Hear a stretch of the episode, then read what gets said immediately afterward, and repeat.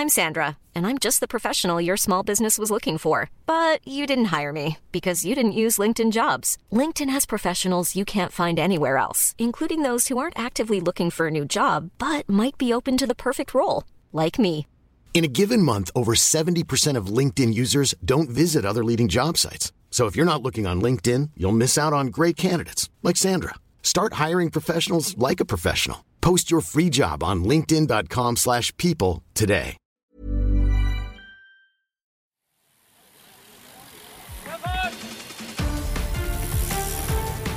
Hier ist die Kompaktkurbel unter den Podcasts. David Korsten und Tim Farin reden über 101 Dinge, die ein Rennradfahrer wissen muss und liefern dir Gesprächsstoff für deine nächste Runde. Tim, es ist eine Premiere und eine wahnsinnige Freude, dich. Oha, hier läuft alles gleich nochmal. Äh, so aufgeregt bin ich. Ich mache hier mal was auf, um die. Ah, hört man das? Eine Dose. Ist ja klar. Ähm, Sind wir jetzt schon, äh, nehmen wir jetzt wirklich auf? wir nehmen jetzt wirklich auf. Ähm, wir Warte, haben ja keine Zeit mehr. Wir haben ja keine Zeit mehr. Ich habe verschiedentlich gehört über verschiedentliche Kanäle, dass wir uns sputen müssen. Auch hier wird man ja. wieder gehetzt voneinander.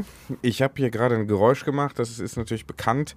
Äh, Dose eröffnet, äh, auch um diese Premiere zu feiern. Du sitzt in deinem Sportscar, Kfz. Würde ich mal sagen.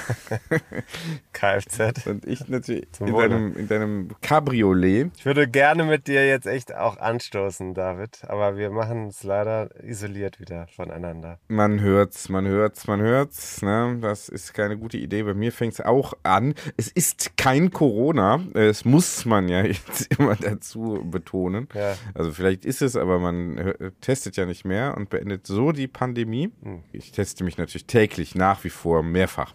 Ja. Ähm, hartnäckige, hartnäckiger Mist. Jetzt hätte ich fast was anderes gesagt.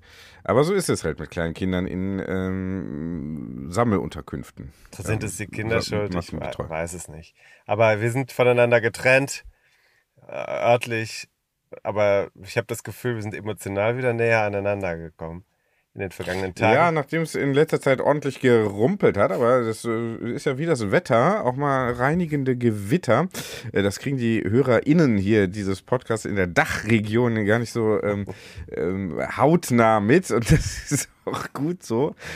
Aber hier, wir diskutieren schon heiß und ähm, auch wenn man das den Folgen im Ergebnis dann nicht anmerkt, geben wir uns schon Mühe, hier auch inhaltlich äh, über Qualität auch zu sprechen. Ja. Nicht nur was die Tonqualität angeht. Es ist eine Premiere, das habe ich eben schon Das gesagt. Wir äh, können uns äh, trotz der Distanz jetzt erstmals sehen. Das haben wir vorher immer äh, nur auf der Tonspur gemacht. Hat auch Ja. was.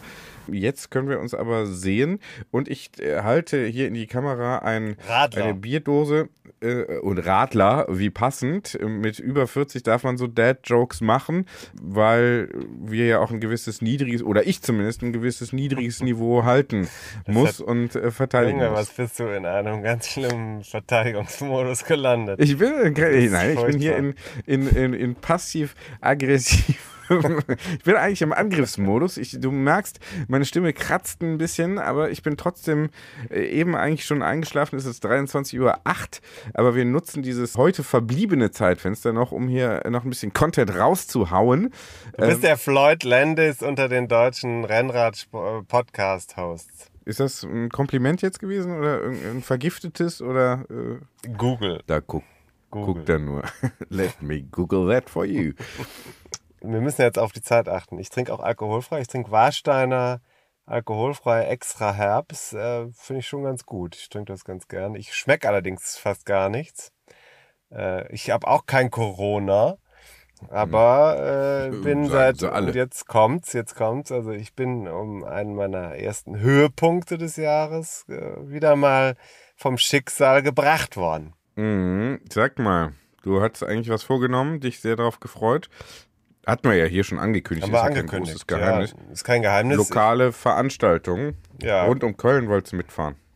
Ja, stand an und äh, das reinigende Gewitter war ja hier auch, also es war ja alles perfekt. Im Rheinland war ja Sturm letzte Woche, vergangene Woche oder in der Woche, bevor diese Sendung hier aufgezeichnet wird.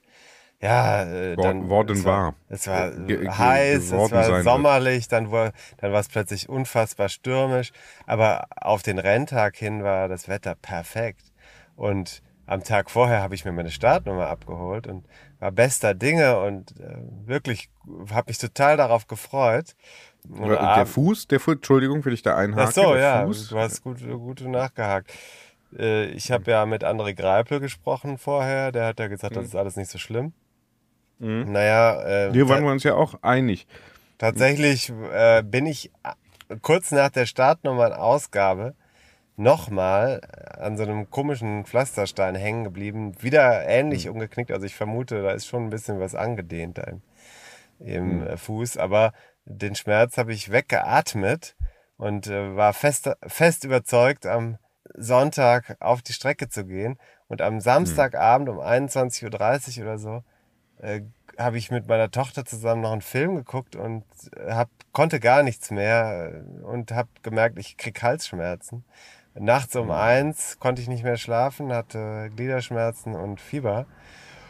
Ja, und jetzt hört man das noch. Also jetzt ist Mittwochabend, aber ich bin immer noch ordentlich benebelt. Also so äh, sowas wie Denken fällt schwer. Und äh, also an dem Tag selber Radrennen fahren Ich können. sag's jetzt nicht. Ich sag's jetzt nicht. Ja, ja. Ja.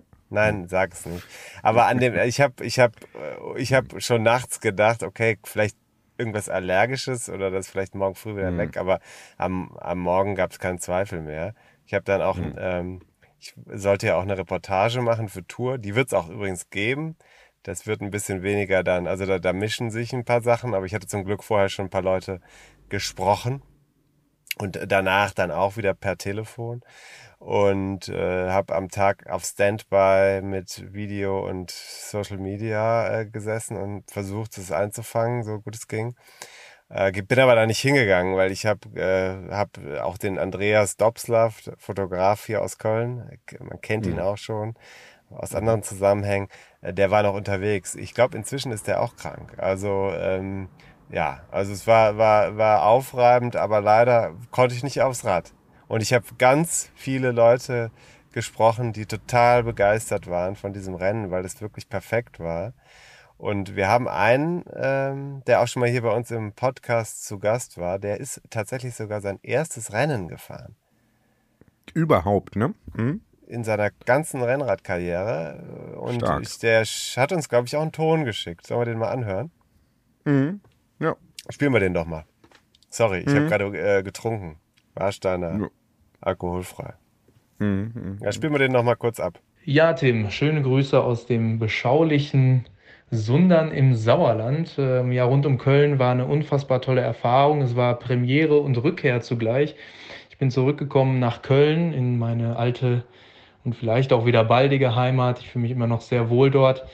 Und zugleich aber auch Premiere. Zum ersten Mal Rennen fahren, zum ersten Mal richtig äh, das äh, Gas stehen lassen und mal so dieses Feeling zu haben, wenn die Leute dann in Odenthal oder in Kürten einen an der Seite anfeuern. Das war schon unbeschreiblich schön und wird definitiv nicht das letzte Rennen gewesen sein. Schöne Grüße an euch im Podcast. Ich höre euch natürlich zu und äh, alles Gute. Ja, schön. Da wird man fast ein bisschen neidisch, oder? Ja, war ein guter Tag, ne? Ich würde das, würdest du mir das, wenn ich mal aufs Rennrad gehen sollte, ich bin ja jetzt auch hier in Köln schon ähm, lange wohnhaft, sesshaft, Ja. ja. äh, ähm, würdest du mir dann rund um Köln, ist das machbar für ähm, einen Einsteiger für ein erstes Rennen oder ist das, der Maximilian Daum hat ja äh, sehr äh, ambitioniert Ja. die vergangenen zwei Jahre mit dem Rennradfahren losgelegt und macht, glaube ich, wenig anderes noch, ne, so Ja. hat man den Eindruck. Das, das, also äh, kann man rund, rund um Köln, das geht, er hat ja dann schon ein paar Höhenmeter auch, Mhm. wenn ich das da so im Bergischen Land richtig einschätze. Ja. Streckenverlauf habe ich mir natürlich auch grob mal nicht angeguckt.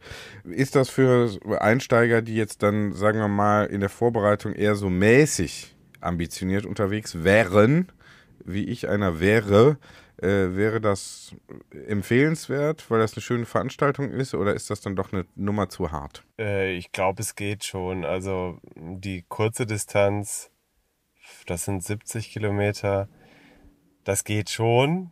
Das ist jetzt nicht ganz ohne. Also du musst schon eine gewisse Härte haben, um das mitzumachen. Du kannst, also ich glaube schon, dass du, dass das eigentlich jeder, der halbwegs Radfahren kann, auch schafft. Damit das Spaß macht, vermute ich, äh, sollte man schon eine Saison dann ja ungefähr gefahren sein. Das ist tatsächlich so, dass dann das mit der auf Geschwindigkeit kommen, die Anstiege da, da, damit das wirklich Spaß macht, muss man wirklich schon eine gewisse Zähigkeit haben. Also beispielsweise gibt's ja da in Bensberg vor dem Schloss, das kennst du vielleicht, Bergisch Gladbach, da gibt's ja dieses Kopfsteinpflaster, das da hochgeht. Das ist nicht wahnsinnig lang und auch nicht sehr steil, aber das macht den Menschen schon Angst, die das erste Mal da hochfahren. Und ähm, ja, das sind so Sachen, die Weil man, man vorher, da in den Rillen hängen bleibt ja, oder was. irgendwie oder? ist das einfach bergauf, es ruckelt und dann ist es plötzlich total eng, drumherum stehen Zuschauer. Das merkst du ganz äh, klar bei der, bei dem Rennen. Äh, Gerade die Anfänger sind mit solchen Situationen oft überfordert. Das ist dann auch ein bisschen blöd, weil äh, wenn die dann absteigen und links auf der Strecke sind, dann ist das richtig dumm, weil wenn man dran vorbeikommen könnte und locker vorbeifahren könnte, dann geht das plötzlich nicht mehr, weil zwei nebeneinander schieben. Ähm, also solche Sachen. Das ist natürlich schön, wenn man das vermeiden kann. Das vermeidet man am besten, wenn man ein bisschen mehr geübt hat. Also so eine Oder gewisse. indem man Gru- ganz, äh, sehr viel langsamer fährt als alle anderen. ja, dann hat man das Problem, dann hat man das Problem, dass man dann halt rausfliegt. Ne? Also es gibt bei rund um Köln tatsächlich hartes Zeitlimit. Ich weiß jetzt den Schnitt nicht genau. Der wirkt nicht astronomisch hoch, aber für einen Einsteiger ist das schon eine restriktive Sache. Aber äh, ich kann dir sagen, dass der Organisator Markus Frisch, mit dem habe ich mich vorher unterhalten, der plant fürs kommende Jahr, ist nicht sicher, aber also die arbeiten sehr gezielt daran, eine kürzere Entfernung noch einzubauen, um eben auch Leute wie dich dazu zu bewegen. Also sie sagen, es kann doch nicht sein, dass bei einem Radsportereignis vielleicht 3000 Leute dabei sind. Die machen den Köln-Marathon ja normalerweise. Und da sind, glaube ich, was, 21.000 Menschen auf der Strecke mit allen Distanzen 10, 20. Also die wollen die Hürden, die Einstiegshürden ein bisschen senken auch, zumindest äh, erweitern, dass da äh, ja. ähm, auch dann, weiß nicht, eine 40 Kilometer Tour dann äh, drin ist und dann vielleicht noch 2000 Leute mehr mitmachen. Ich denke, Oder sogar das noch ist das mehr. Ziel. Ne? Genau. Genau, Und- ja, und- klingt ja erstmal jetzt aus Ja, Veranstalter-Sicht auch nachvollziehbar.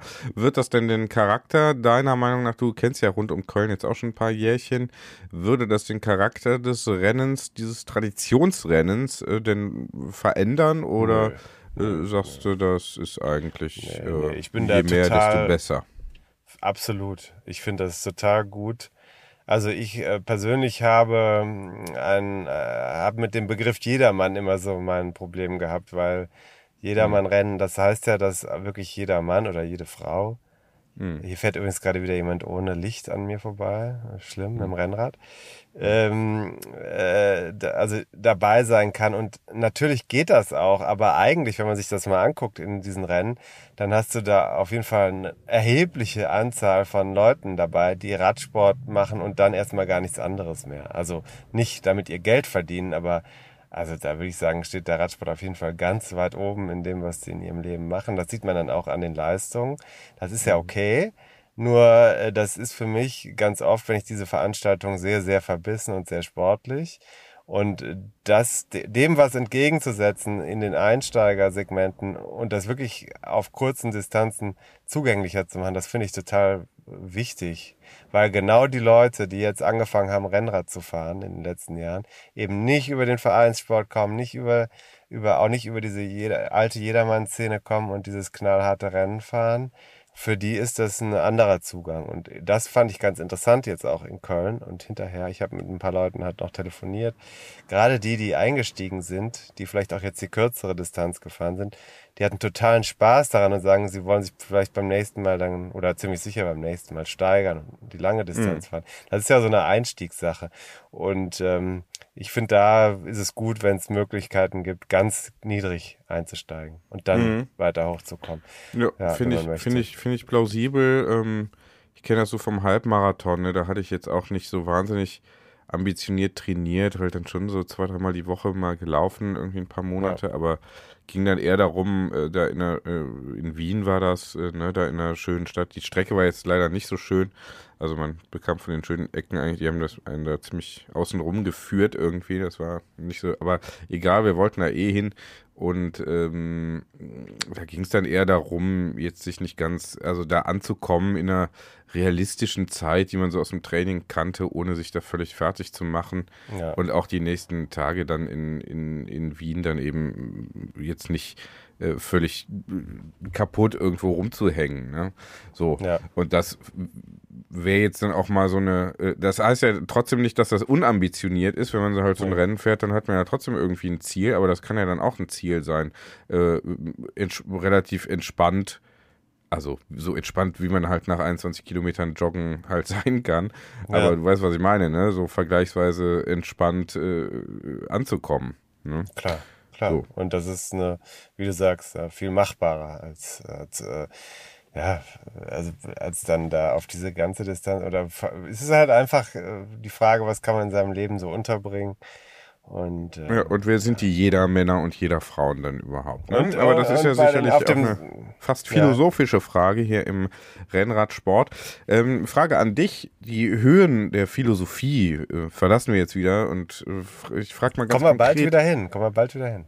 Ja, ja, ja. Das, Das kann ich dir jetzt auch schon habe mal ich das ja schon gesagt, um dir hier eine goldene Brücke zu bauen, nachdem wir uns zuletzt im Privatbereich derart, äh, also fast, äh, also das Ende war jetzt noch nicht. Äh, Ja, aber das ist ja nur deshalb, weil ich versuche, die Kritik, die von außen kommt, in unseren geschützten Raum einfach mehr oder weniger direkt einzubringen. Und dann werde ich aber als der Botschafter der Kritik ja selbst mit erschossen. Also in deinem, in deiner Welt bin ich ja derjenige, der all dieses objektive oder vielleicht auch subjektive Urteil verkörpert.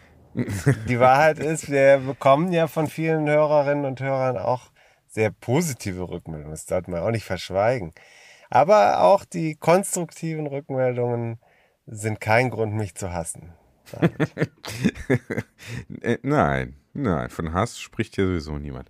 Aber die Frage war, du hast ja jetzt Ja. rund um Köln verpasst. Hast du schon so. ein neues Ziel oder brauchst du da noch ein bisschen Inspiration? Hast du natürlich schön eine schöne Brücke gebaut. Ja, so ist nicht- es, so ist es. Ich bin heute das auf, wirklich auf gerade ein. Harmonie gepolt. Ne?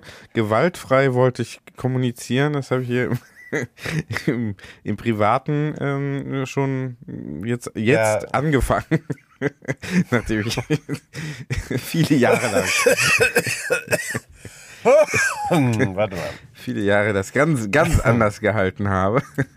ähm, du verstehst? Äh, genau, das mache ich hier auch live on, also on air, äh, also bei der Aufzeichnung, hier äh, live on tape, mache ich hier weiter damit. Also äh, konkret folgendermaßen sieht's aus. Ich habe jetzt wirklich, ich bin ein bisschen gefrustet gewesen am äh, Sonntag. Nicht nur, weil ich einfach nicht so richtig gut arbeiten konnte und das alles erschwert war, sondern ich hatte ja auch Lust.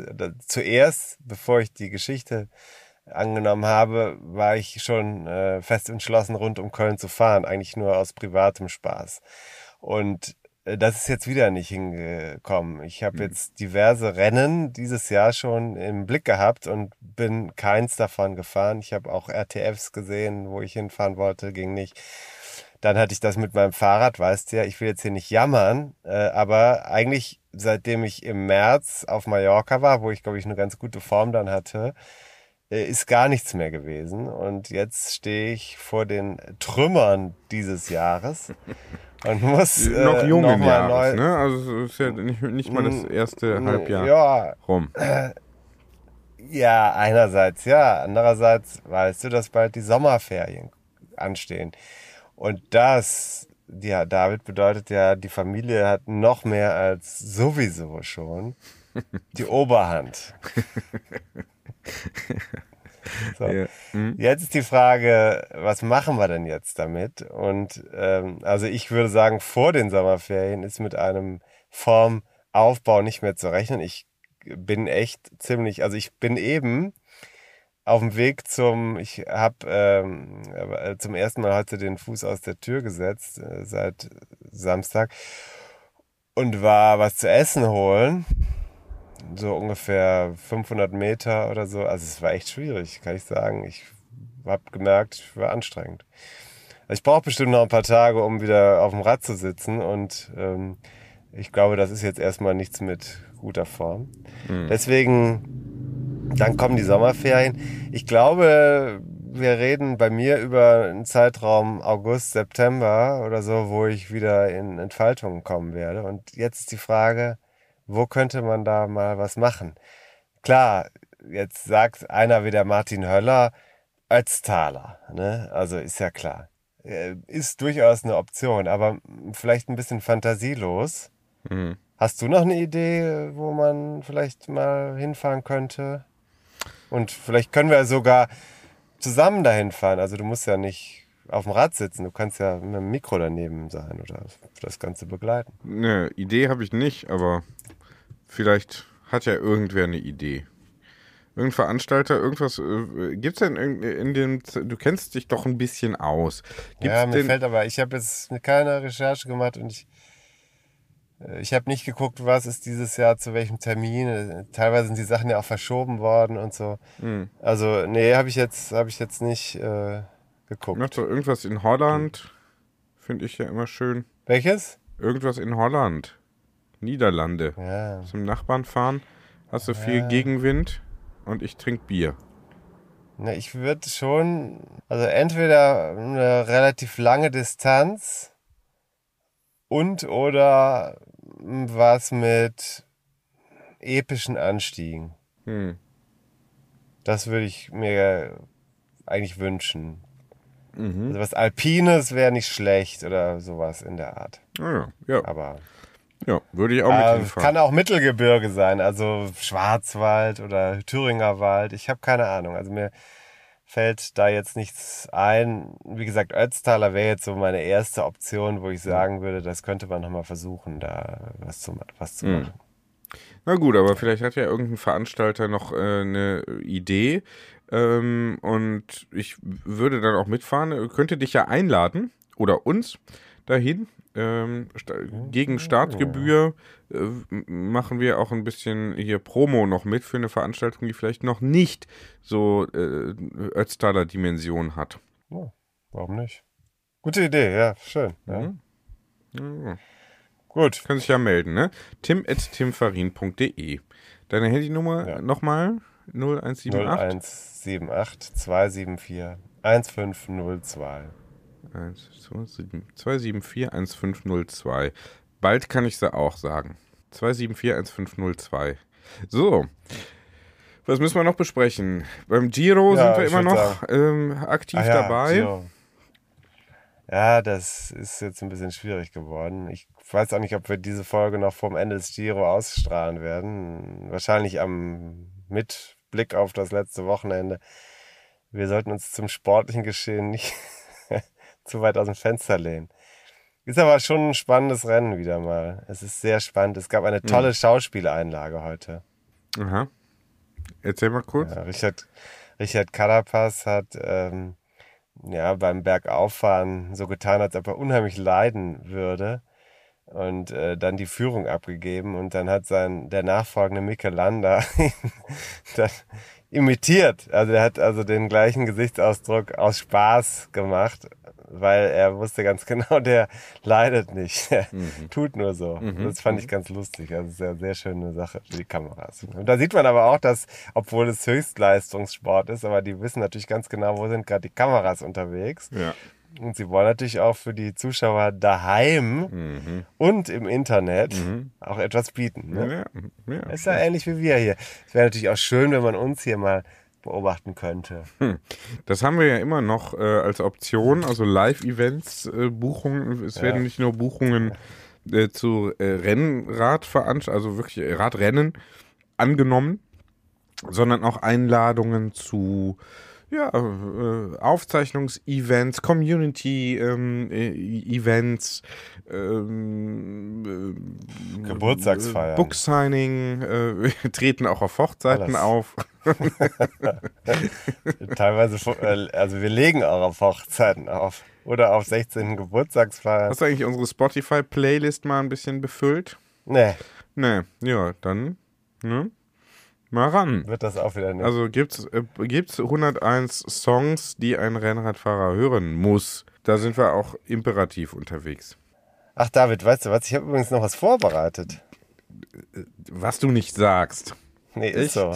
Du hast äh, trotz äh, hier deiner er Erkrankung äh, wieder Ja. aktiv für uns. Heute, heute früh, ich hatte das schon länger vorbereitet und das ging noch irgendwie so. Ich bin aber zu Hause gewesen und habe das Haus nicht verlassen bis heute Abend, aber das habe ich dann doch noch gemacht. Also irgendwie habe ich das hinbekommen vom Computer aus. Sehr stark. Das ist, glaube glaub ich, wert gewesen. Was hören wir denn? Ja, ein Gespräch. Denke ich mir, aber äh, äh, Thema. China.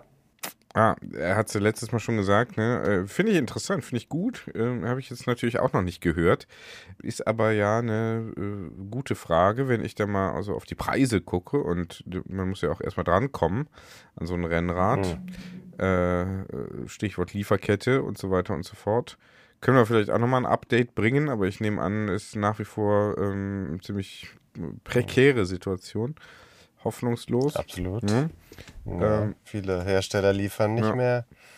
Naja, das ist ähm, äh, jetzt hier der, der Alternativentwurf. Äh, Ich spreche mit einer Person, die seit Jahren überzeugt eigene China-Rahmen ordert und in Deutschland dann aufbaut zu kompletten Rennrädern. Also das ist hat durchaus Zündstoff, weil es im Handel und im Internet nicht gern gesehen wird. Mhm, verstehe. Hör mal mal. Du hast sie bestimmt, wir hast sie bestimmt gefragt, wie sie mit, äh, wie sie mit Kritik an ihrer Tätigkeit umgeht. Da können wir uns ja auch noch eine Scheibe von abschneiden. Fahr mal ab, ne? Schau mal.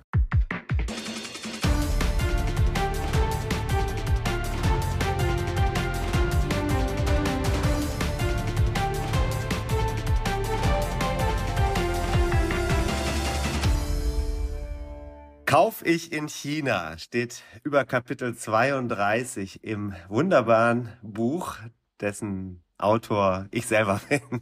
101 Dinge, die ein Rennradfahrer wissen muss.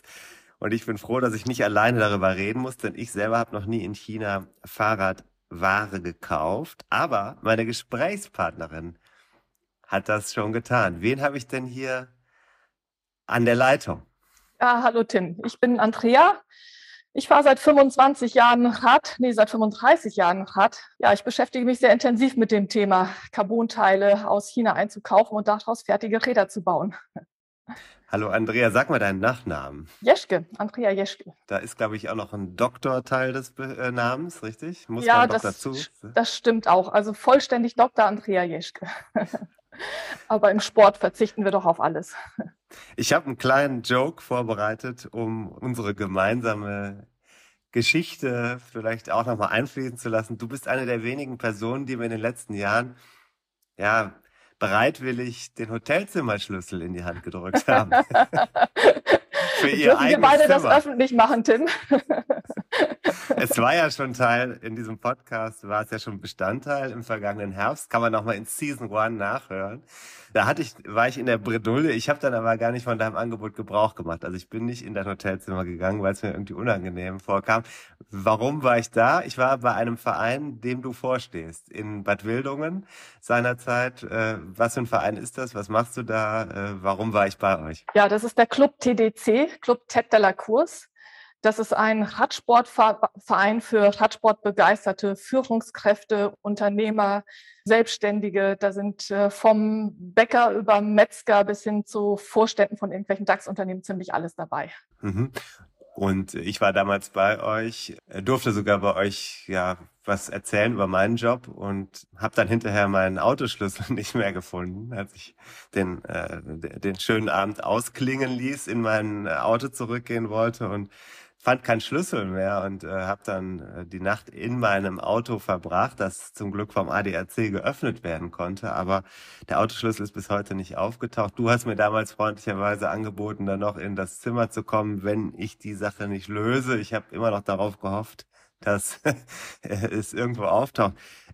Wundersamerweise ist dieser Schlüssel bis heute nicht äh, gefunden worden. Ich habe inzwischen einen Ersatz. Es war eine unvergessliche Nacht in Bad Wildungen. Ja, so. das stimmt. Ich kann mich erinnern, dass wir bis sehr spät in die Nacht dann noch mit irgendwelchen Fahrradlampen unter Autos und in Büschen gesucht haben. Das ist mysteriös, möchte ich mal sagen. So, also, äh, aber heute reden wir über was anderes. Du hast ein wunderbares Video veröffentlicht, eins, was ich, glaube ich, kontrovers nennen darf, weil es in Deutschland äh, und, glaube ich, in Europa immer noch nicht üblich ist, dass Rennradfans sich offen bekennen zu Rennrädern, deren Teile sie mit Begeisterung in China geordert haben. Also direkt aus China. Du aber machst das nicht nur einmal, sondern hast es jetzt schon seit vielen Jahren so praktiziert. Du kaufst Rahmen, Laufräder und andere Komponenten direkt in China und baust sie in Deutschland zusammen, richtig? Richtig, aber auch ich habe mich da mit großen Vorbehalten und anfangs auch mit Sorgen langsam an das Thema herangetastet. Ich habe mhm. also erstmal ganz viel gelesen, was mir sehr geholfen hat. Es gibt ein Forum des Tourmagazins und da gab es einen jahrelang existierenden Diskussionsfaden zu dem Thema. Mhm. Und äh, da konnte ich erstmal ganz viel nachlesen, wie die Erfahrungen von anderen sind, die sich länger schon mit dem Thema beschäftigen. Und irgendwann habe ich dann den Mut gehabt und gesagt, jetzt versuche ich das selber mal. Und ja, über die Jahre habe ich einfach immer mehr positive Erfahrungen gesammelt, bin immer sicherer, dass äh, das für mich einfach Spaß macht und ich da auch keine großen Sorgen habe, dass die Qualität nicht stimmt. Es hat sich einfach in meiner Erfahrung immer bestätigt, dass das okay ist. Was war denn für dich der ausschlaggebende Punkt? Warum hast du dich überhaupt mit dem Thema auseinandergesetzt? Aber das war ein bisschen Zufall. Ich hatte in meiner Werkzeugkiste, in meiner Restekiste so viele Teile aus meinen Schrauberjahren, dass ich irgendwann zu meinem Mann gesagt habe, jetzt fehlt mir eigentlich nur noch ein Rahmen und ich kann ein komplett neues Rad aufbauen. Und dann kam der Zufall, dass ich diesen Diskussionsfaden im Tourforum gelesen habe und gesagt, ja, so jetzt mache ich das einfach. Ich kaufe mal jetzt einen Rahmen in China ein und schaue mir an, wie der, ähm, ja, welche Qualität er zeigt. Mhm. Ich habe mich damals so überzeugt, der war also von vornherein gut, ließ sich top montieren dann habe ich nach und nach das immer häufiger gemacht. Woher wusstest du, dass der Zulieferer aus China oder der Lieferant aus China vertrauenswürdig ist? Wie hast du den gefunden? Äh, das war tatsächlich dieses Tourforum, in dem über die Jahre schon Spreu von Weizen sich getrennt hatte. Da wurde sehr mhm. offen darüber diskutiert, welche Zulieferer gute oder schlechte Qualität liefern und welche vor allem auch zuverlässig in der Lieferung sind mit kurzen Lieferzeiten, kurzen Antwortzeiten, wenn man Fragen hat und auch Reklamationen vernünftig abarbeiten. Mhm. Wie lange ist das her? Das muss 2015 gewesen sein, dass ich den ersten Rahmen da gekauft habe. In meinem Buch steht ein Zitat von Robert Kühnen, der ist ja auch Ingenieur, testet für Bike, testet für Tour. Der hat geschrieben, äh, gesagt, ich würde niemandem zum Direktkauf raten, der die Teile ernsthaft belastet. Was sagst du dazu? Mit den gleichen Vorbehalten bin ich ja in das Thema damals auch eingestiegen. Habe gedacht, ähm, wie, wie stelle ich sicher, dass äh, ich Qualität bekomme? Es, das ist nicht kontrollierbar, diese Qualität. Und das war einfach wirklich ein mutiger Selbstversuch und die Erfahrung von vielen, vielen anderen Schraubern, die schon seit, ich glaube, zu dem Zeitpunkt sieben, acht Jahren in diesem äh, Thread da diskutiert haben.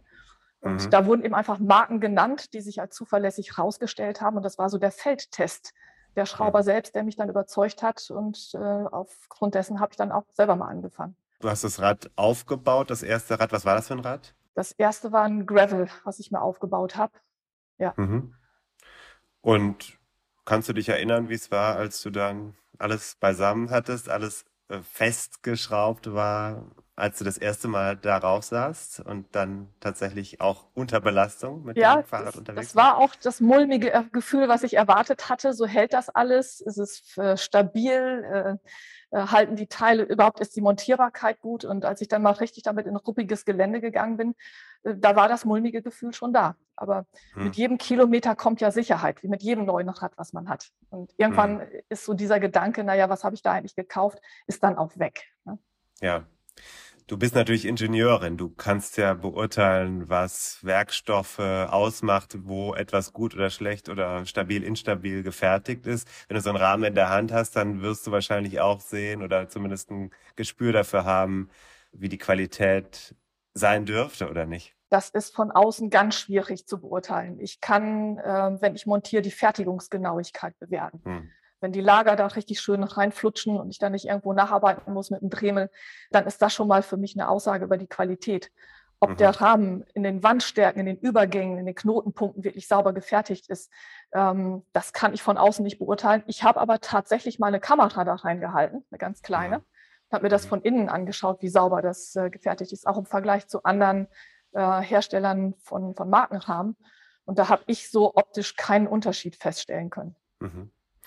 Jetzt bist du aber wahrscheinlich noch nicht so weit gegangen und hast die Dinger durchleuchtet in Deutschland. Nee, das habe ich noch nicht gemacht.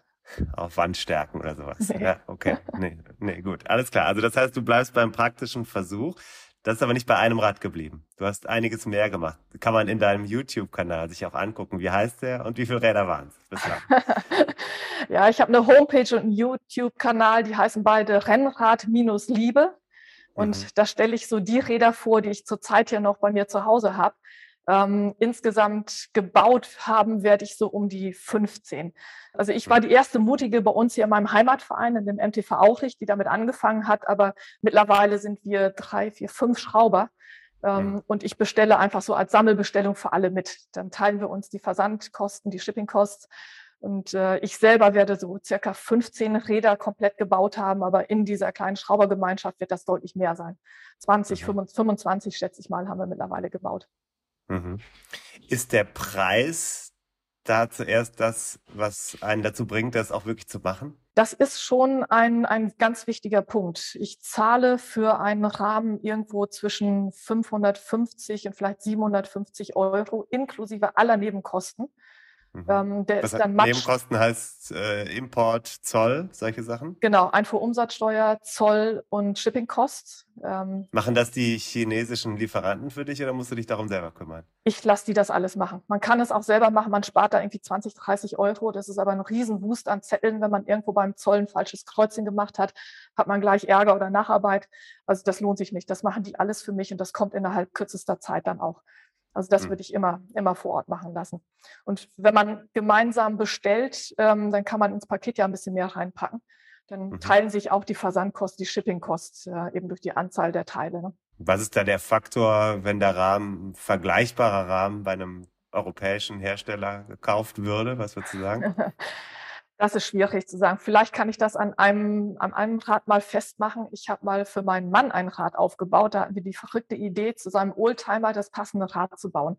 Also die mhm. gleiche Wagenfarbe, das Lenkerband, genau wie die Ledersitze. Ähm, da habe ich einen Rahmen gefunden. Da könnte man sehr stark annehmen, dass das ein Specialized Roubaix ist, weil es ist von den Maßen absolut exakt. Das Gewicht ist genau identisch. Mhm. Ähm, sieht wirklich eins zu eins so aus. Ich weiß es letztendlich nicht. Wir haben bezahlt 580 Euro dafür. Specialized nahm damals irgendwas bei fast 3000. Hm, mhm. Okay, das ist ein wichtiger Punkt, der wird immer wieder genannt.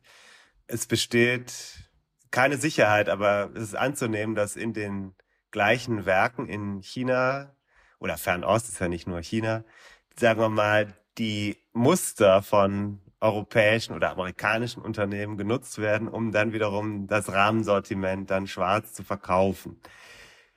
Kann man aber auch andersrum sehen und sagen, naja, die Fabrikanten dort haben sowieso schon die ganzen Lösungen und zeigen dir einfach nur den großen Marken und sagen, komm mal, stellt euch da was aus unseren, aus unseren ähm, äh, Teilen oder aus unseren Formen zusammen.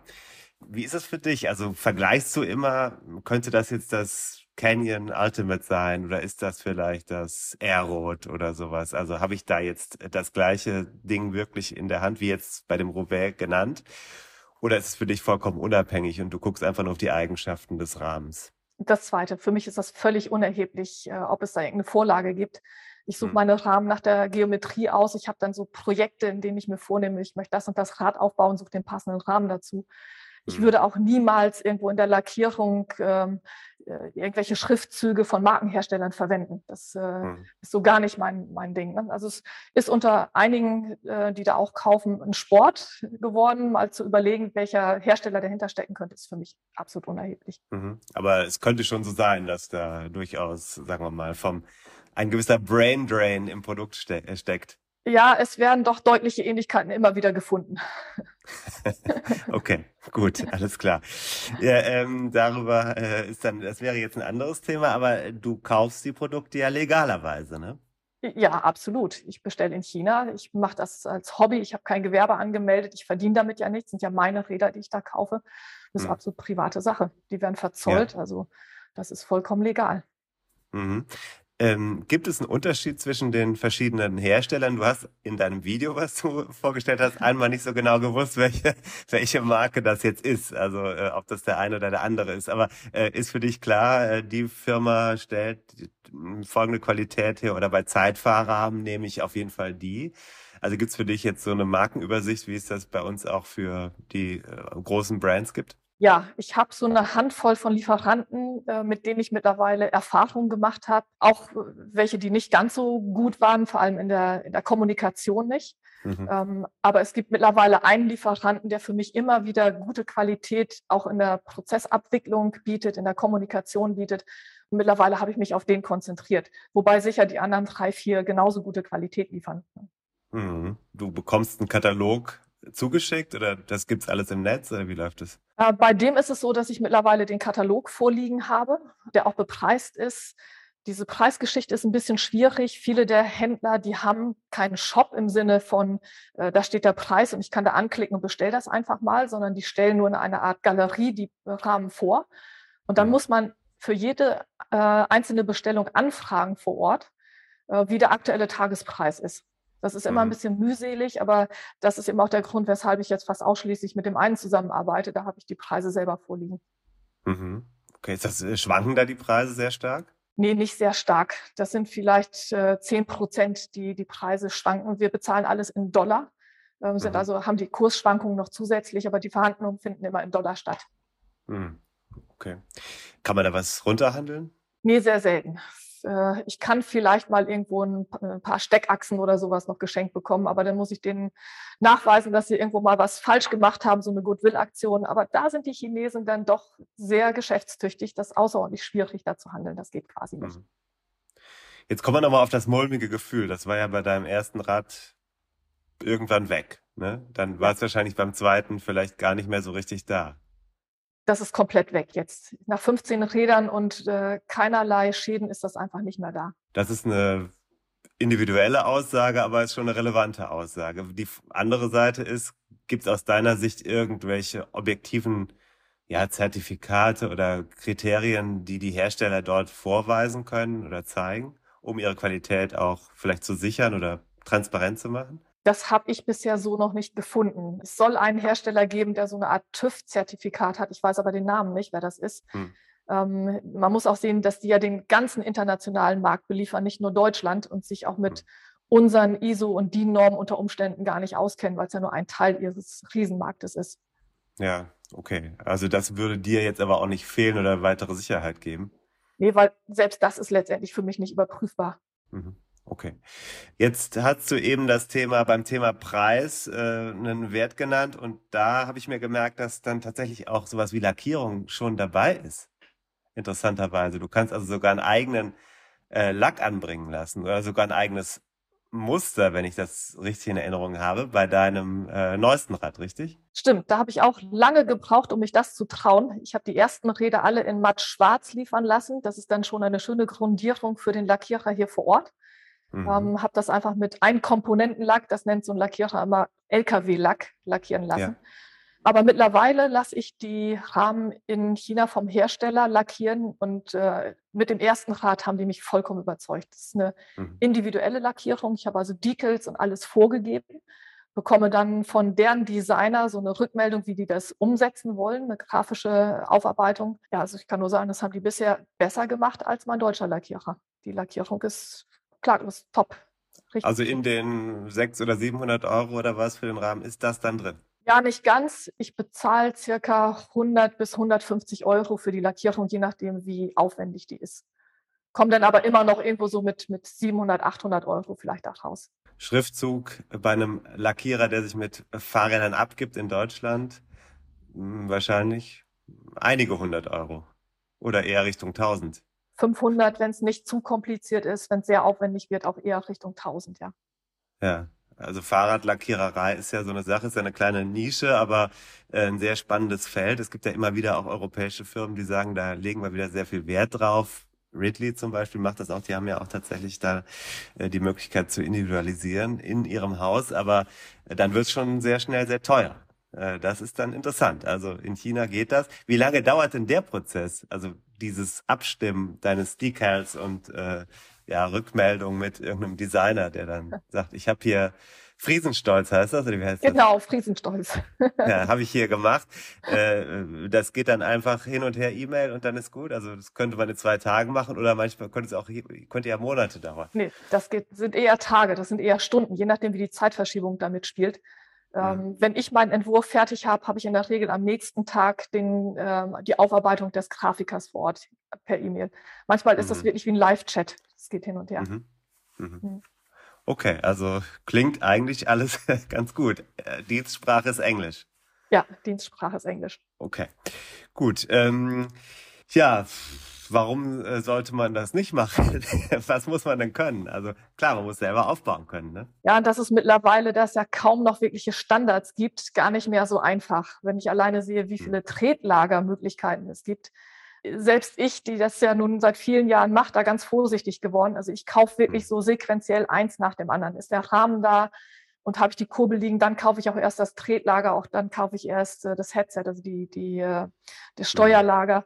Da bin ich ein bisschen mhm. vorsichtig geworden, weil ähm, man zerschießt sich sehr leicht die Kalkulation durch Fehlkäufe. Das versuche ich Verstehe. Dann zu vermeiden. Aber das, was du aus deinem Katalog äh, weißt, das reicht ja nicht an Informationen, um, um dann zu erkennen, welches Tretlager du nutzen wirst oder musst? Theoretisch ja, praktisch bin ich einfach da vorsichtig.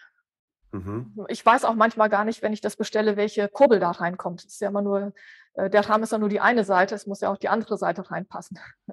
Ja, also da bin klar. ich wirklich ein bisschen vorsichtig geworden, weil ich habe so einige Innenlager hier jetzt liegen, die kann ich, glaube ich, nur noch bei eBay Kleinanzeigen einstellen. Mhm. Also Rahmen ist da, Gabel ist da und dann guckst du es dir an und überlegst, was kommt als nächstes drauf. Genau. Also, ja. ja, interessant. Ähm, kann aber ja, wenn man so diese Verfügbarkeit von Teilen im Hinterkopf hat, wahrscheinlich dann auch tatsächlich ein bisschen länger dauern. Genau, also die Carbon-Teile sind in der Regel relativ schnell da, aber bis ich dann die ganzen Anbauteile hier zusammen gekauft habe, und äh, da kaufe ich fast alles NOS, also New on Stock in äh, den Kleinanzeigen. Hm. Und da kann so ein Projekt schon mal ein Vierteljahr dauern. Aber das mhm. ist auch so mein Spaß daran.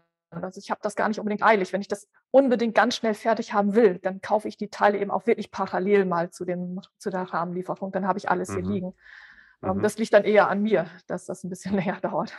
Jetzt hast du eben gesagt, am Anfang ging es um Preis, zumindest ein Stück weit. Äh, ich ja. habe das Gefühl, das hat sich verselbstständigt. Äh, was meinst du, hat sich verselbstständigt? Ja, das Aufbauen solcher Räder, das scheint ja an sich schon zu einem Hobby geworden zu sein. Ja, das stimmt. Also das ist einfach eine Leidenschaft. Ich bastel und baue ganz gerne.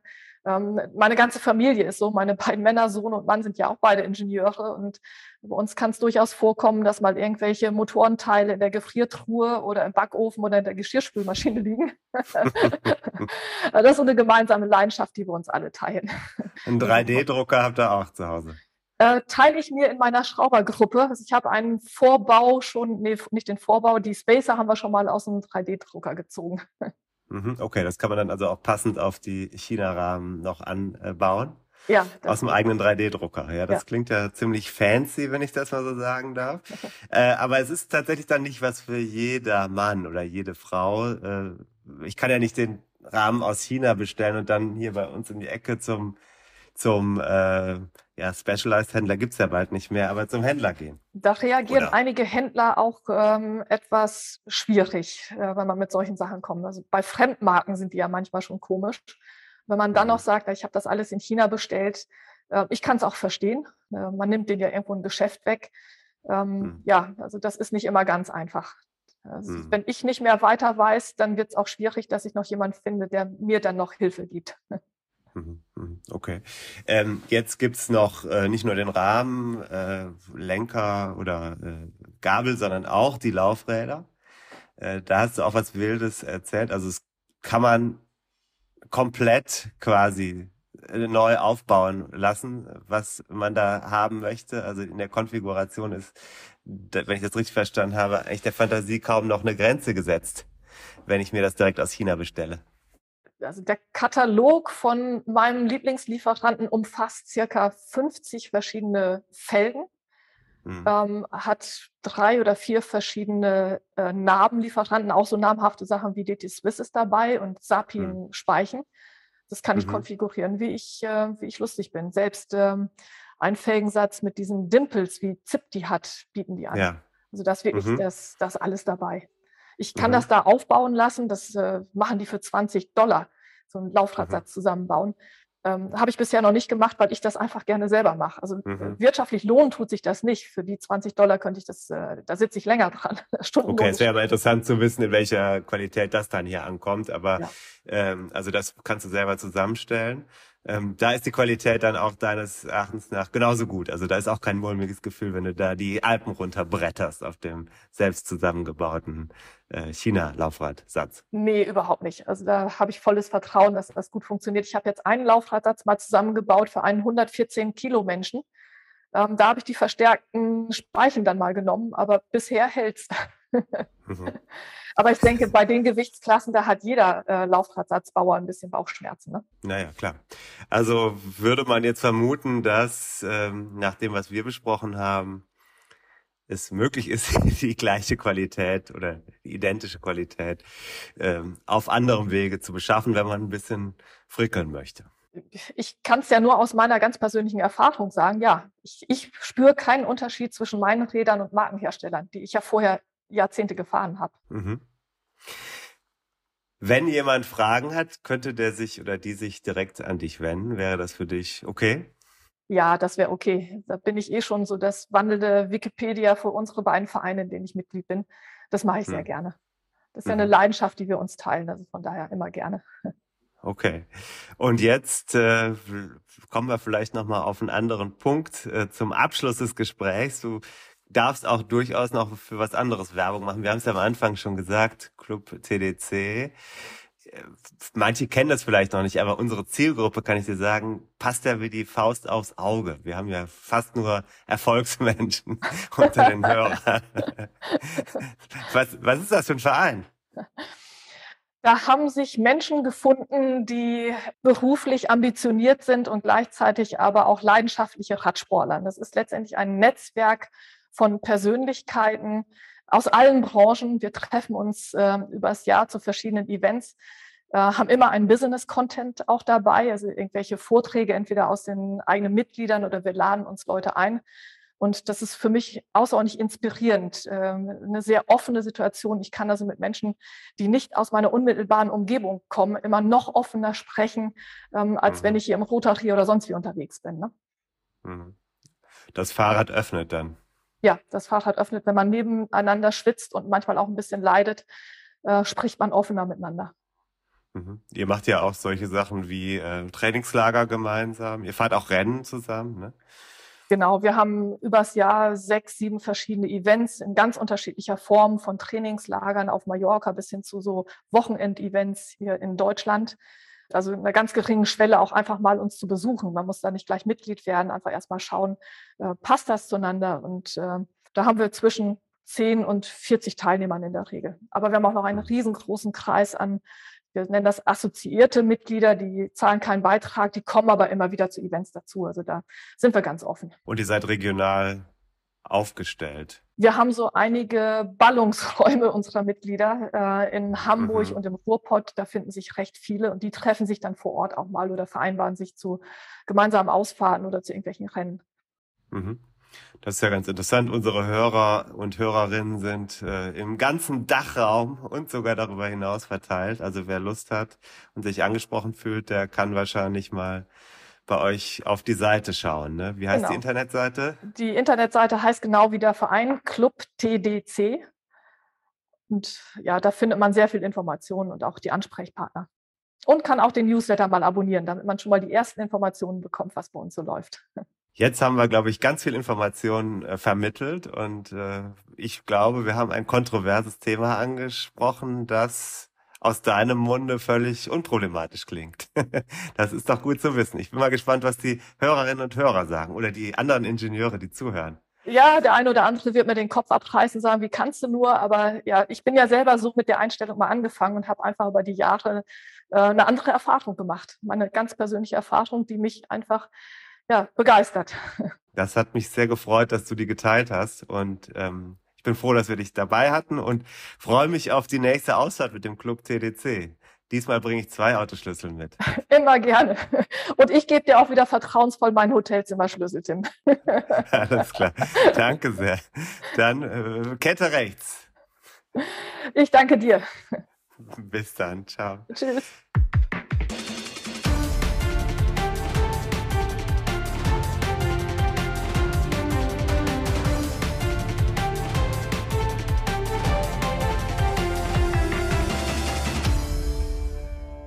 Hey, na, Tim, zurück. Herzlich willkommen zurück. Oh, hier geht's direkt weiter. Warum nicht?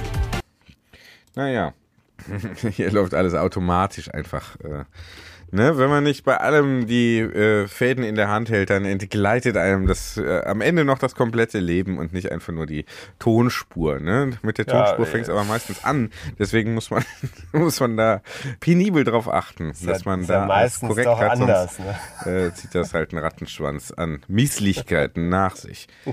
Du kennst das Thema. So, ja. Ja. Und Quintessenz nochmal äh, Also- für alle, die jetzt vorgespult haben, die eigentlich immer nur unsere Vor- und Nachbesprechungen hier äh, hören. Meistens ist, dürfte es anders äh, herum sein. Ja. Executive Summary. Ich kann nur sagen, äh, das kontrovers habe ich ja vorher gesagt. Es ist, wenn wir mit äh, Andrea reden, dann gibt es, glaube ich, keinen Zweifel, dass es eine kostengünstige und qualitativ hochwertige Alternative ist, die Räder auf die Weise aufzubauen, die Sachen direkt aus China zu bestellen, sich die zusammenzustellen, selbst lackieren zu lassen und das alles zu einem Preis, der deutlich geringer ist, als der in Europa bei den Händlern wäre. Also das hat natürlich schon eine Menge Sprengstoff in der Form, wie sie das da beschreibt, weil sie ist ja hundertprozentig positiv, ist ihr Erleben, aber ich meine, die Frau hat Ahnung und hat einiges getestet jetzt. Also deshalb würde ich mal sagen, das äh, ist auf jeden Fall interessant. Ich persönlich habe nicht genug handwerkliche Fähigkeiten, um das so durchzuziehen oder nicht die Geduld vielleicht auch. Aber manch, manche Hörerin, mancher Hörer wird vielleicht jetzt auf andere Gedanken gekommen sein. Mhm. Ein, aber ein Game Changer. Naja, Game Changer. Also es bleibt vermutlich in der Nische so, weil die das Problem ist ja, dass die wenigsten Leute über die Infrastruktur verfügen, um alles selbst zusammenzubauen, so wie das jemand macht, der das äh, mechanisch oder als Ingenieurin kann. Also wenn du alle Teile dann organisierst und guckst, ob das alles zusammenpasst, das musst du schon können. So, wenn du damit, wenn wir so weit wären, dass wir sagen, ich kaufe mir den Rahmen in China und gehe zu meinem Radmeister um die Ecke und dann baut er das alles auf. Äh, so weit sind wir aber in den meisten Fällen nicht. Die meisten Fahrradhändler werden dich auslachen oder beschimpfen, wenn du mit so einem Teil da reinmarschiert kommst. Deshalb, Game Changer würde ja bedeuten, dass die Branche sich dadurch irgendwie verändert. Das glaube ich nicht. Ich glaube, es bleibt bei einem, ja, vielleicht einem Nischenthema. Aber es ist für Leute, die sagen, ich baue mir selber was auf, natürlich spannend. Also, wenn die sich ihre Rahmen in Italien bestellen oder bei Ridley oder so, dann warum sollten sie sich dann nicht auch die Rahmen direkt in China bestellen? Ja. Also wir haben beim letzten Mal ja mh, Konsumkritik. Kritik heißt ja nicht Ablehnung, ne? Das ist ja immer wichtig. Hatten wir schon mal gesagt, ne? Kritik heißt ja, Man kann es nicht oft genug sagen. Kritik heißt ja erstmal, auch dich lehne ich nicht ab, auch wenn ich dich kritisiere, sondern ich setze mich ernsthaft mit dir auseinander, genauso wie mit den Helmen beispielsweise. Wir haben das magische Wort 1 Euro gehört, du kannst dich erinnern. Also der Helm in der Herstellung äh, ist nicht so teuer. Das ist ja immer interessant zu sehen, welche Mechanismen sich hier abspielen. Und das alles zusammengenommen, ja, ich glaube, es ergibt sich dann irgendwann auch ein Bild äh, des Produkts Rennrad. Ja. Das Einzige, was sein Geld wirklich wert ist, das muss ich jetzt mal sagen, ist dieser Podcast. ja, ist eigentlich auch noch mehr wert, als er im Moment einbringt. Darauf wollte ich hinaus. Kann man, kann man schon sagen. Kann man schon sagen, das oder? ist, äh, denke ich. Ich habe letztens auch, äh, ich saß ja in der Fokusgruppe mit unseren, äh, einigen unserer Hörer zusammen, abends beim Bier. Und das mache ich ja manchmal. Ich lade ja dann so Fokusgruppen ein. Und, hm. äh, Wieso bin ich da eigentlich immer nicht eingeladen? du musst schneiden. Und dann hat, Stimmt, dann genau. Hat der, genau, der David kann wieder nicht. Der muss ja hier irgendwie das zusammendengeln. Dann hat der gesagt. Wie so ein China-Rad. Dann hat der gesagt, ähm, der konnte gar nicht glauben, also der, also die Fokusgruppe, ich habe dann mal so ein bisschen einen Einblick in unsere Financials gegeben und da konnte der gar nicht glauben, also die Fokusgruppe, wie wenig Umsatz wir derzeit äh, insbesondere auch äh, steady-seitig machen. Äh, auch da vielleicht nochmal kurz der Aufruf, wenn es nicht mit Überzeugung funktioniert, dann doch wenigstens mit Mitleid. Also ich weiß nicht, welche Hebel wir hier noch in Bewegung setzen sollen. Demnächst starten wir aber mal eine richtige Kampagne, ist meine Meinung. Ja, würde ich auch sagen. Hilft ja nichts. Hilft ja nichts. Nö. Genau. Äh, wenn die Hörer nicht zu Steady kommen, muss Steady eben zu den Hörern, HörerInnen kommen. So genau. sieht's aus, so sieht's aus. So, ähm, haben wir noch was? Nö. Also der Giro wird beim nächsten Mal vorbei sein. Wir, weiß ich nicht, ob wir ja. unser, unser Versprechen wahr machen werden, im Mai noch auszuliefern, die Special-Folge. Könnte sein. Der Pressure ist jetzt auf uns. Und mhm. äh, wichtig wird sein, wie wir nach der Grand Tour dann in den Juni kommen. Ich halte die nächsten drei Monate für entscheidend, was unsere Zukunft anbelangt. ja. ja, das ist ein Wort. Okay. Tim. David. Bis dann. Bist du raus? Ja, würde ich sagen, oder? Kette rechts. Tschö. Ciao. Und da sind wir schon im Ziel dieser Episode von 101 Dinge, die ein Rennradfahrer wissen muss. Die Kompaktkurbel unter den Podcasts. Hast du Lust auf mehr Wissen, mehr Anekdoten, mehr Spaß und Inspiration für deine nächste Radtour? Dann kannst du ja mal nach dem Buch schauen. Das gibt es natürlich in gedruckter Form und als E-Book vom Verlag Bruckmann. 101 Dinge, die ein Rennradfahrer wissen muss. Überall, wo es Bücher gibt also im Handel und im Internet. Wir sagen Kette rechts und bis zur nächsten Ausgabe.